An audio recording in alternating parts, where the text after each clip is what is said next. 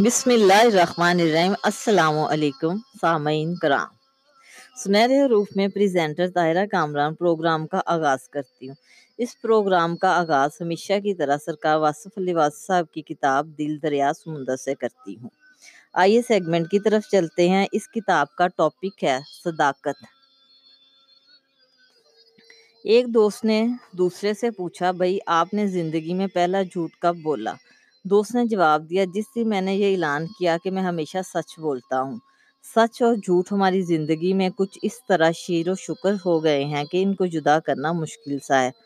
کاذب ماحول میں صادق کی زندگی ایک کربلا سے کم نہیں۔ ایک شیخ نے اپنے مرید کو خرقہ خلافت عطا کیا اور کسی بستی میں تبلیغ کے لیے بیچ دیا۔ کچھ عرصہ بعد شیخ کو اطلاع ملی کہ ان کا مرید بڑا کامیاب ہے۔ سب لوگ اس سے خوش ہیں۔ شیخ نے مرید کو طلب کیا اور کہا کہ خرقہ خلافت واپس کرے۔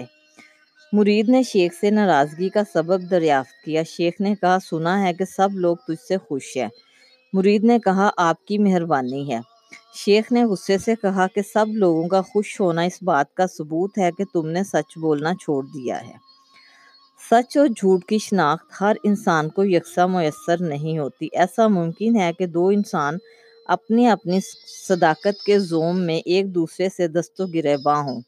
ایک انسان کا انداز فکر دوسرے انسان کے انداز فکر کے برابر نہیں ہوتا۔ شعور اور ترجیحات کا فرق ایک ہی صداقت کے بیان میں فرق پیدا کر دیتا ہے۔ شبنم کے قطرے صبح کی مسکراہٹ بھی ہیں اور رات کے آنسو بھی۔ انداز نظر بدل جائے تو نظارہ بدل جاتا ہے۔ ہم اپنے بچوں کو سچ بولنے کی تلقین کرتے ہیں، ہم انہیں کہانیاں سناتے ہیں، پریوں کی کہانیاں، جنات کی، شہزادوں کی، بادشاہوں کی کہانیاں، اور یہ سب کہانیاں جھوٹ ہیں۔ بچے صداقت کا مفہوم کیا سمجھیں گے؟ اسی طرح ایک بچہ نابالغ ہونے کے ناطے اور بھی کئی صداقتیں سمجھنے سے قاصر ہے۔ ہمارا افسانہ، ہمارا ڈرامہ سفر نامہ انشائیہ، غنائیہ، تخلیقی صداقت تو ضرور ہے، لیکن عین صداقت ناممکن ہے نہ مدعا ہے۔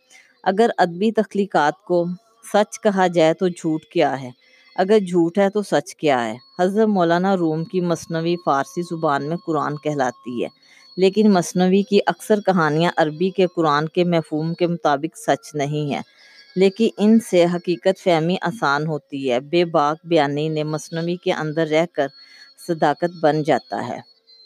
اگر کوئی اور مصنف ایسی ویسی کہانی لکھ دے تو نہ صرف یہ کہ وہ صداقت نہ رہے گی بلکہ فحاشی بھی بن سکتی ہے۔ دراصل صداقت بیان کرنے والے کے ساتھ اپنا رنگ بدلتی رہتی ہے۔ کوئی جھوٹا آدمی سچ بولنے لگے تو سمجھ لینا چاہیے کہ سچ خطرے میں ہے۔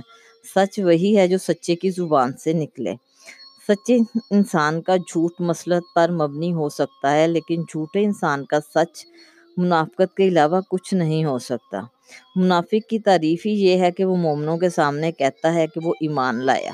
اور جب وہ خلوت میں اپنے شیاطین کے پاس ہوتا ہے تو کہتا ہے کہ اس نے مومنوں کو بیوقوف بنانے کے لیے ایمان کا اعلان کیا ہے۔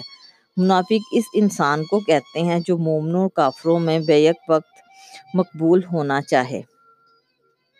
بعض اوقات سچ کا بیان بے ربط ہونے کی وجہ سے بے معنی ہو جاتا ہے اور اس طرح اپنا مفہوم کھو دیتا ہے۔ مثلاً اگر میں یہ کہوں کہ سورج مشرق سے نکلتا ہے، زمین گول ہے، پرندے ہوا میں اٹھتے ہیں، آج ہفتہ ہے، میں خوشاب کا رہنے والا ہوں، نوائے وقت اچھا اخبار ہے۔ یہ بیان صداقت تو ہے، لیکن بے ربط ہے، اس لیے لغو ہے۔ صداقت کے اظہار کا وقت ہوتا ہے، ہر وقت کی ایک صداقت ہے، غریب اور امیر کی صداقت میں فرق ہے۔ کم علم انسان اور علم والے انسان کی صداقت میں فرق ہے۔ بے یقین انسان کی صداقت میں بھی فرق ہے۔ ہم سچ کو اپنی سچائی کے معیار کے مطابق جانتے ہیں۔ قاتل اور مقتول کا رب تو ایک ہے۔ لیکن دونوں فریق بیک وقت اس صداقت کو کیسے مان لے؟ بیمار اور صحت مند انسان ایک ہی صداقت کو ایک جیسا نہیں مان سکتے۔ غرض کہ ہر انسان اپنے معیار فکس سے سچ اور جھوٹ کا اندازہ کرتا ہے۔ محبت کرنے والوں کی صداقت اور ہے۔ محروم محبت کا سچ اور ہے۔ مثال کے طور پر لفظ انسان کو لیں۔ ہر آدمی انسان کے بارے میں الگ شعور رکھتا ہے۔ انسان کی تعریف میں ہمیں طرح طرح کے بیان ملیں گے۔ مثلاً، انسان اشرف المخلوقات ہے۔ انسان ظلم و جہول ہے۔ انسان ہی ایسن تقویم کی شرح ہے۔ انسان اسفل صافلین بھی تو ہے۔ فطرت انسان پر فخر کرتی ہے۔ فطرت انسان کے اعمال پر شرمندہ ہے۔ انسان روشنی کا سفیر ہے، انسان اندھیرے کا مسافر ہے، انسان کو سوچنے والا بنایا گیا ہے۔ اس کے سینے میں دھڑکنے والا دل ہے۔ انسان کے پاس سوچنے کا وقت ہی نہیں، اس کے سینے میں برف کی سل ہے۔ انسان کو انسان سے اتنی محبت ہے کہ انسان انسان پر مرتا ہے۔ انسان کو انسان سے اتنی نفرت ہے کہ انسان انسان کو مارتا ہے۔ انسان رحمان کا مظہر ہے۔ انسان شیطان کا پیروکار ہے، انسان فطرت کے ہر راز سے باخبر ہے۔ انسان اپنے آپ سے بھی بے خبر ہے، انسان کی خاطر اللہ نے شیطان کو دور کر دیا۔ شیطان کی خاطر انسان اللہ سے دور ہو گیا۔ انسان کو اس کے عمل اور ارادے میں آزاد رہنے دیا گیا۔ انسان کے عمل پر جبر کے پہرے بٹھا دیے گئے۔ انسان کو اللہ نے آزادی دی، بادشاہی دی، عزت دی۔ انسان کو کس نے مجبوری دی، غلامی دی، ذلت دی؟ انسان حیا کا پیکر ہے، انسان لطافتوں کا مرقع ہے۔ انسان جنسیات کے تابعہ ہے، انسان معاشیات سے مجبور ہے۔ انسان سماج بناتا ہے، انسان سماج شکن ہے۔ انسان صلح کا خوگر ہے، انسان جنگ و جدال کا شائق ہے۔ انسان کو علم ملا، زندگی ملی۔ انسان کو جہالت ملی، موت ملی۔ انسان دنیا میں بہت کچھ کھوتا ہے، بہت کچھ پاتا ہے۔ انسان نہ کچھ کھوتا ہے، نہ کچھ پاتا ہے، وہ صرف آتا ہے اور جاتا ہے۔ غرض کے ایک لفظ انسان کی صداقت ہی اتنی وسیع المانی ہے کہ اس کے کوئی معنی نہیں۔ انسان سب کچھ ہے، انسان کچھ بھی نہیں۔ انسان کے بارے میں کیا بات سچ ہے، کچھ فیصلہ نہیں ہو سکتا۔ انسان اپنے عقیدے کو سچ اور دوسروں کے عقائد کو جھوٹ کہتا ہے۔ ہم اپنے وطن کی خاطر مر جائیں تو شہید۔ دشمن اپنے وطن کی خاطر مر مٹے تو واصل جہنم۔ ہم یہ نہیں سوچ سکتے کہ دوسروں کا عقیدہ ان کے لیے اتنا ہی واجب الاحترام ہے جتنا ہمارے لیے ہمارا عقیدہ۔ پیدا کرنے والے نے ہی خیر و شر کو تخلیق فرمایا۔ انسانوں کی سرشت میں دنیا کی محبت اور آخرت کی طلب رکھ دی گئی۔ فطرت نے کسی کے ہاتھ میں کاسہ گدائی دے دیا اور کسی کے سر پر تاج شاہی پہنا دیا۔ ایک کی خوشی دوسرے کا غم ہے۔ سچ اور جھوٹ کی پہچان یکساں کیسے ہو سکتی ہے؟ ہم جو کچھ دیکھتے ہیں اسے ویسے ہی سچ سمجھ لیتے ہیں۔ دور بین خورد بین نے ثابت کر دیا کہ ہم جو کچھ دیکھتے ہیں وہ ویسے سچ نہیں۔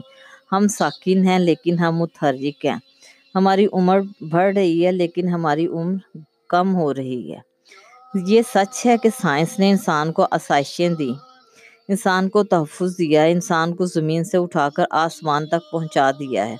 لیکن یہ بھی تو سچ ہے کہ سائنس نے انسان کا جینا حرام کر دیا۔ انسان کو غیر محفوظ بنا دیا۔ انسان کا آسمانی سفر زمین پر آگ برسانے کے لیے ہو رہا ہے۔ سچ اور جھوٹ صرف پہچان کے درجے ہیں، ان میں سے کچھ باطل نہیں۔ اس کائنات میں سب سے بڑی سچائی یہ ہے کہ جو کچھ تخلیق کیا گیا وہ باطل نہیں ہے۔ ایک ملک کی سچائی دوسرے ملک کی سچائی نہیں ہے۔ ہم جس شے سے کراہت کرتے ہیں وہ دوسرے ملک میں مرغوب غذا ہے۔ اس طرح ایک زمانے کا جھوٹ دوسرے زمانے کا سچ ہو سکتا ہے۔ فاصلوں سے سچ نظر آنے والی شے قریب سے دیکھو تو جھوٹ ہے، سراب ہے۔ زمین پر چاند کی چاندنی ہے، لیکن چاند پر چاندنی نہیں۔ اب اصل صداقت کیا ہے؟ زندگی کا خواب الگ ہے، خواب کی زندگی الگ۔ انسان کسی ایک صداقت کے سفر میں ہوتا ہے، اسے راستے میں اور طرح کی صداقتیں ملتی ہیں۔ وہ انہیں جھوٹ سمجھ کر چھوڑ دیتا ہے۔ انسان اپنے لیے جو کچھ پسند کرتا ہے این ممکن ہے کہ اس کے لیے نقصان دہ ہو۔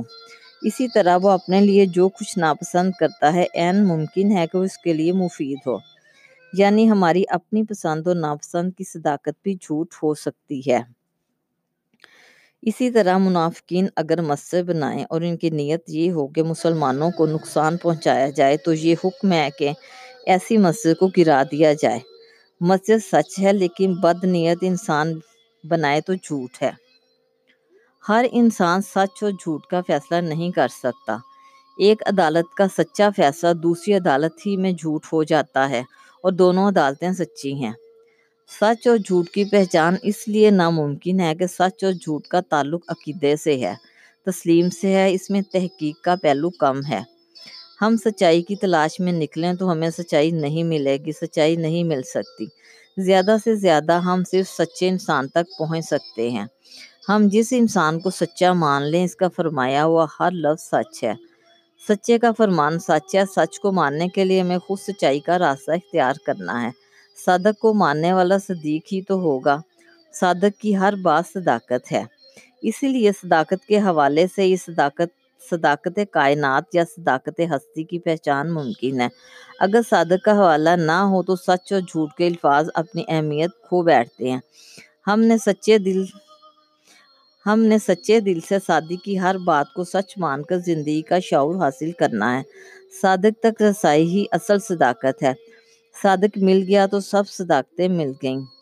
صادق کے مخالف راستے میں قذب ہے، جہل ہے، بلکہ ابو جہل ہے۔